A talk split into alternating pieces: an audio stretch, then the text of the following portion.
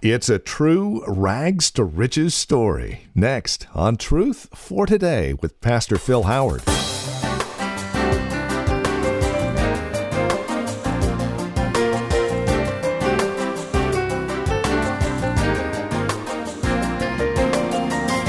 We see them on TV quite often, don't we? Those rags to riches stories, especially when somebody like wins the lottery, something of that nature.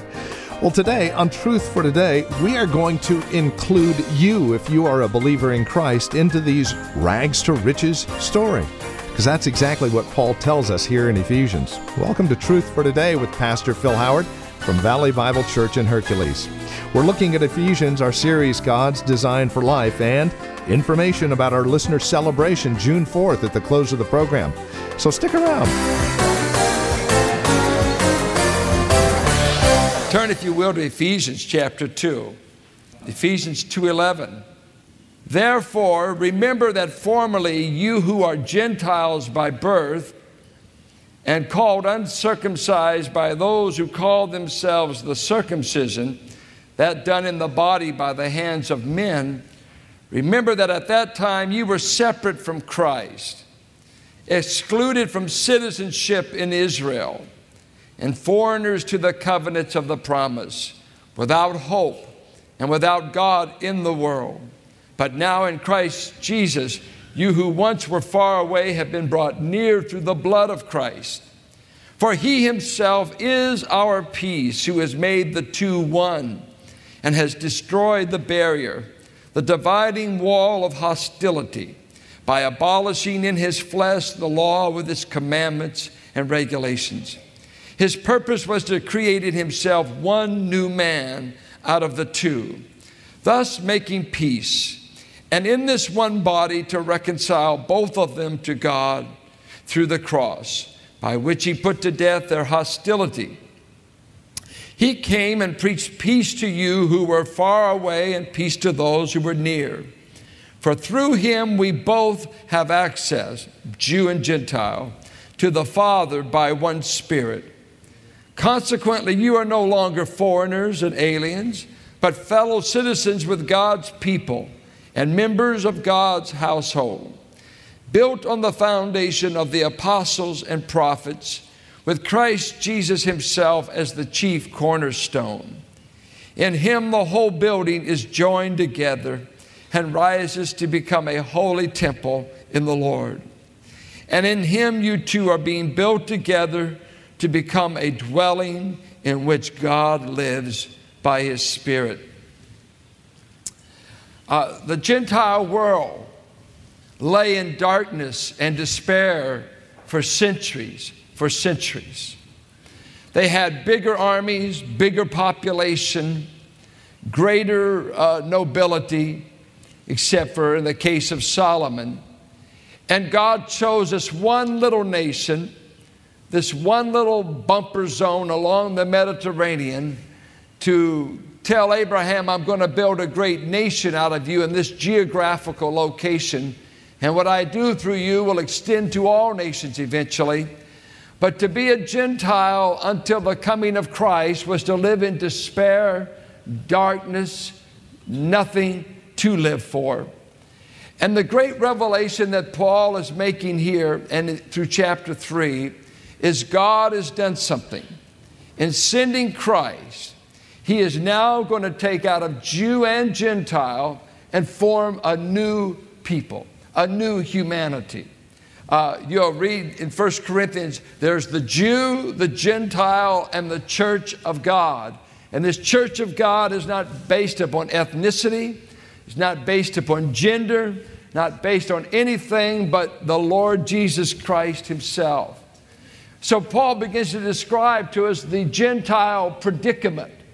What if Christ had never come? Did you know that your ancestors for centuries died without Christ? Died without any promises, died without any evangelists. Before Christ, the Gentile world had no good news. The Gentile world had no word from God. I'm sorry, there was no way to God, and being a pagan doesn't get you to heaven. The question comes up are the heathen really lost? They really are. Ignorance is not a passport to heaven. Not knowing does not excuse them. And according to Romans 2, in that day, those who did not have the gospel, their own conscience will testify against them that they are guilty anyway. Without any way to be saved, and that was our ancestors. I'm assuming my audience is all from Gentile background, maybe a few Jewish people here. But we had nothing, no claims on God, nobody seeking us out. And when Jonah was told to preach to us, he didn't want to come because we weren't an easy crowd to evangelize. I want us to track here what he says our problem was and our despair. And he gives five things that was our problem. He says that as Gentiles, that remember, verse 12, that at that time you were separate from Christ separate from Christ. And what that means there is some emphasize Christ here as the anointed one, the Messiah. In Gentile history, there was no expectation in the future.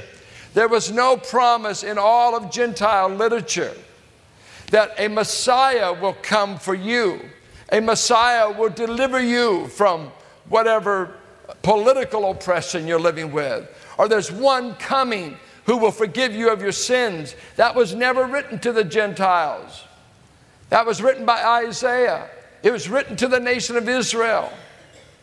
We lingered over here, the Amorites, the Hittites, and all these other nations, the North American, Indian, uh, South America, Asia, Africa.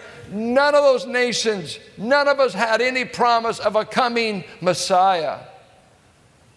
So we lived without that hope. You see, uh, Gentile history was believed to be kind of cyclical, it just keeps going in circles nowhere. You just keep repeating, repeating. But Jewish history had a linear expectation. It's going somewhere, it's going to culmination, and that is the Christian's hope today. We know, even what's happening in the East, we're not too disturbed because we know history is going somewhere. We know it's headed for Armageddon. We know it's headed for Israel being destroyed by the Gentiles until Messiah breaks through the heavens, delivers them, sets up a kingdom. We know where history is going. Gentiles without Christ still don't know. They're looking for an atomic holocaust, an atomic blast. It's out of their control. Our best peace negotiators cannot broker a deal in the East. They never will until Antichrist comes. We know that. And if Antichrist pulled up there today and they made a covenant with Israel for seven years, I'd say, ah, look at there's where history's going. We're going to be getting out of here. But without Christ at the barber shop, you don't know that. There is no Christ in the future of a pagan world. And what was true of Gentiles then is true of them today in their lost estate. But Christ has come to change that. They say for a devout Jew, history was headed somewhere. There was an optimism in the midst of the pain, sorrow, and exiles. To the Gentiles, history was a progress to nowhere. To the Jew, history was a march to God. To the Gentile, life was not worth living to the Jew in the worst of circumstances, if Messiah was coming, there was something to get up to in the morning. They were uh, a people excluded from Israel, the people of God. Notice that, their second predicament. They were excluded from Israel. Now, you might say, well, I don't want to be Jewish. Who cares? The idea is not just Israel. Israel was the people of God that God said, There's no people like you by whom I will dwell in your midst in Deuteronomy 4. And so to be a part of that sacred community meant to be in connection with God. It was not changing your ethnicity, it was the, the religious God connection. And we had no connection to a sacred community. And listen to what uh, in all the animosity that existed between Jews and Gentiles, listen to what Jewish people were saying about us at that time. The Jew had an immense con- contempt for the Gentile. They said that the Gentiles were created by God to be fuel for the fires of hell, that God loved only Israel of all the nations that He had made, that the best of the serpent's crust, the best of the Gentiles killed. It was not even lawful to render help to a Gentile woman in childbirth, for that would be to bring another Gentile into the world. If a Jew married a Gentile, the funeral of that Jew was carried out. They were not even allowed into a Gentile's home that would make them unclean. And on and on the animosity went. So he says, You Gentiles did not even have access to the sacred community of the Jewish people where God had revealed himself and only to them, but you could not get any access. You were excluded far worse than being excluded from a white restaurant in Mississippi. This is cut off from God. This is cut off from God. And we needed God, but there was no group that wanted us. They were lived without the covenant promises of God. That's what he says here. They were excluded from citizenship in Israel and foreigners to the covenants of the promise. God has never made any promises to Gentiles in the Old Testament. He told Abraham, I'll bless you. He told David, I'll bless you. He told Moses, I'll give you the land, the Palestinian covenant. Only place we come in contact with it is a covenant called the New Covenant that salvation is involved but he made it through Jeremiah and Ezekiel with the house of Israel, and the privileges extended to us. What do you think about living all your life and not have a promise box you can go to in the Old Testament? If you were a Gentile family, you could never go and claim a promise. None were made to you. You had no promise. Anybody ever use those promise boxes? Pull out a promise? You couldn't do that. No promises to Gentiles. We were excluded, we were left out. Israel had the great advantage that God had made promises to them, promises He can keep. It goes on to say that we were without hope. Uh, some have said that the uh, Greek people were considered a sunny kind of people. But as you read the Iliad and Homer's poetry, and you read Greek literature of the time, there was melancholy and despair that ran through the literature. The best they could say about their future was, We blossom and flourish as leaves on the tree and wither and perish. And that's it. Homer wrote that in the Iliad. There was no hope, there was no future. Yeah, no wonder reincarnation looks good. If you don't have a promise from God about your future, invent something. I don't want to just think I just stop. I just cease that the worms eat my body and that's it. Surely there's something that goes on. But Old Testament Gentiles, Gentiles of the pagan world, though they had many gods, they had no hope of a future life. They made up everything about it, for they had no word from God. Then he said they lived without God in the world. And that doesn't mean they didn't have a, a, thousand different idols, but they never had the true and living God. So they lived all of life without knowing the true God. Uh, and you know what? Let me ask you this. Uh, could I say this about Gentiles today? If you looked at the plight of the Gentile world today, without Christ, if they're not Christians, wouldn't you say they're living without hope, living without God, living without any promises from God, uh, having no access to the people of God by their own choice and their own uh, blindness? A people that without hope, without Christ, without a future, this is still the state of the Gentile world, but also the Jewish world that does not know their Messiah through personal faith. There's no hope, no future. Israel perished in the light while the Gentiles perished in the night. Well, Paul now has set us up. this necessitated somebody to change their situation. And he begins to tell us what Christ came to do. And he begins to tell us Christ came to bring peace to us. Christ came to make a difference. Notice, for he himself is our peace, who has made the two one and has destroyed the barrier, the dividing wall of hostility by abolishing in his flesh the law with its commandments and regulations. What did Christ do? He came to bring peace. You could read it this way He Himself is our peace, who made both one, destroyed the barrier, the dividing wall of hostility, and abolished the law. And when He did this, He created a new people and he reconciled them both to God. This is a great passage that Christ came to bring reconciliation not only between man and God, but between Gentiles and Jews. Horizontal reconciliation, but also to remove the hostility that kept you and I away from God. And when I come to know God, I find out He's created a new entity, a new man, a new uh, person with Christ being the head. And in this, the animosities and the hostilities that existed between Jew and Gentile ends in the new man. Because in the new man, ethnicity no longer counts. Gender does not count, male and female. Sociological, economic status doesn't count. It's are you in Christ? And in Christ, that is the new man.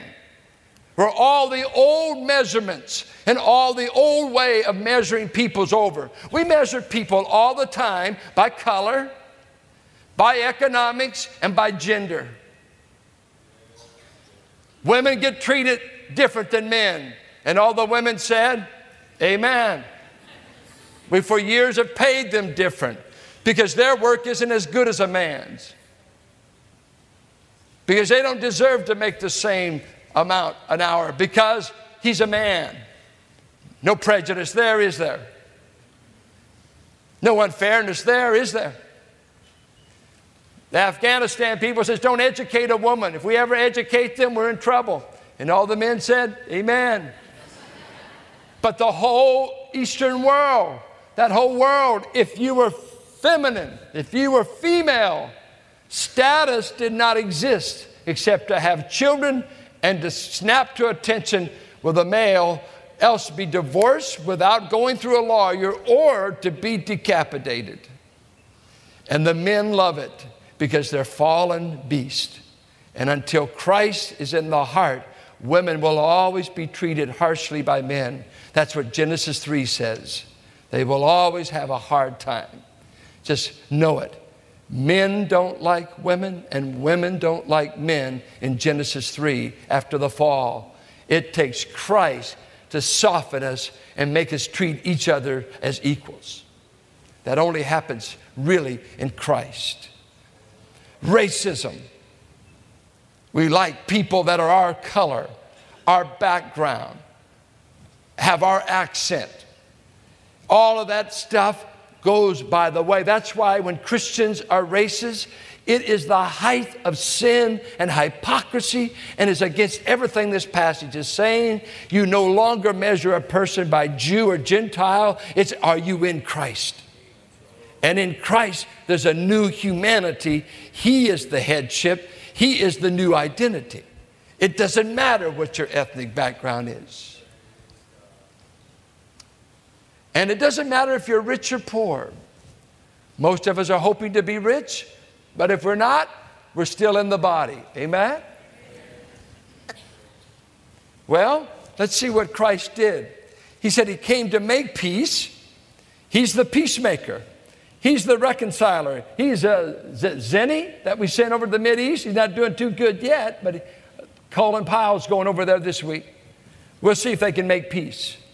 When Christ came on his mission, he accomplished it. He made peace. But it cost him his life.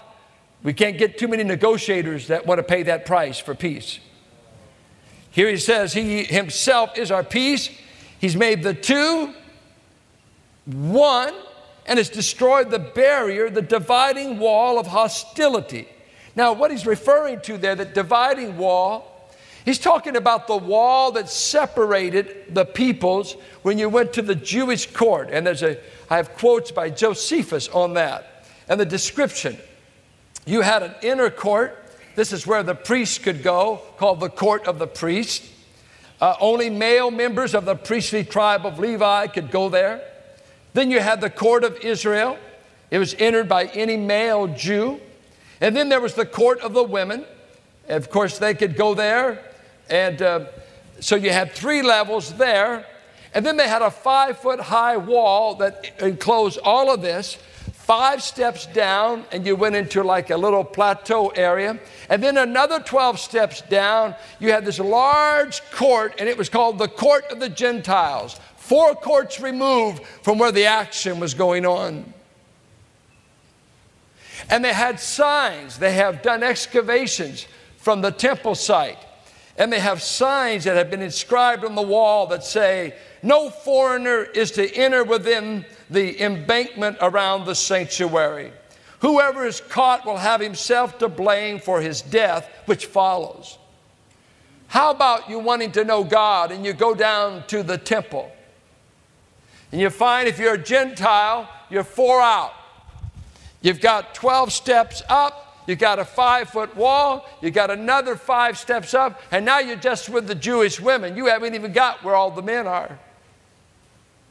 And you've got all these inscriptions all around.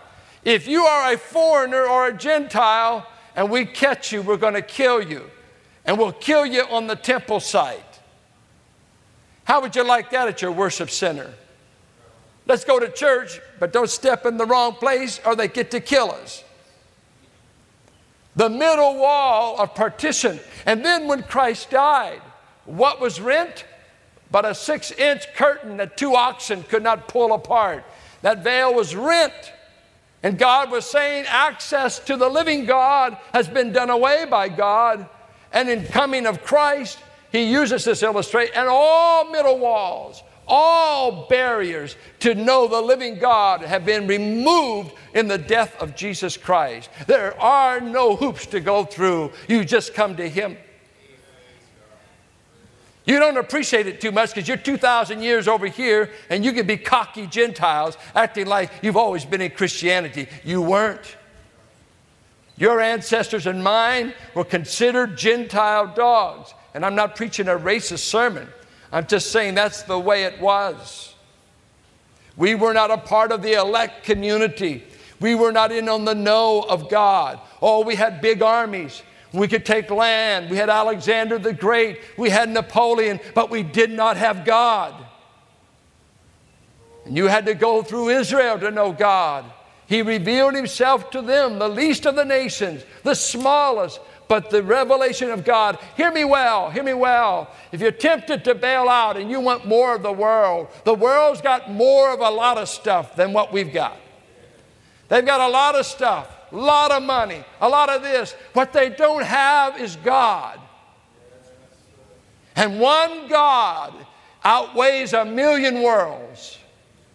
And especially when this race is over and all of the other worlds burn up in flames, and only what's left is what God has made.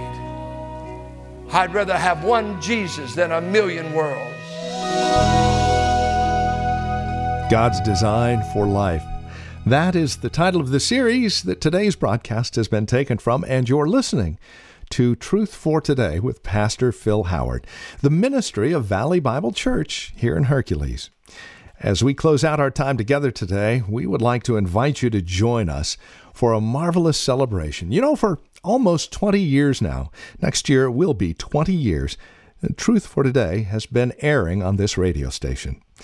As our way of saying thank you for being a part of that ministry, we're inviting you to save the date and then join us.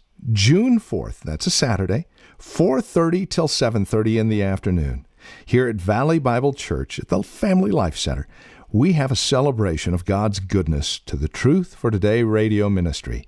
Again, our way of saying thank you for being a part of this ministry. It is our hope and prayer that you are growing in grace, that you find these broadcasts encouraging and helpful to you. If you've got testimonies and um, just stories of how the broadcast has encouraged and helped you in your relationship with Christ, we'd love for you to join us as we celebrate together God's amazing goodness towards us as we have continued this ministry here on this radio station. So save the date.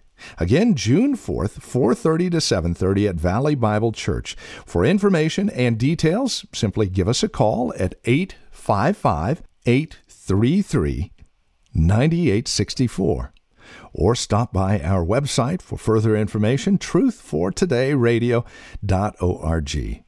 And again, that phone number is 855 833 9864. It's a celebration I know you'll be blessed by. So make it a point to join us again June 4th, 4:30 to 7:30 at Valley Bible Church. Again, call for details 855 833 9864. And then come back and join us next time for another broadcast of Truth for Today with Pastor Phil Howard.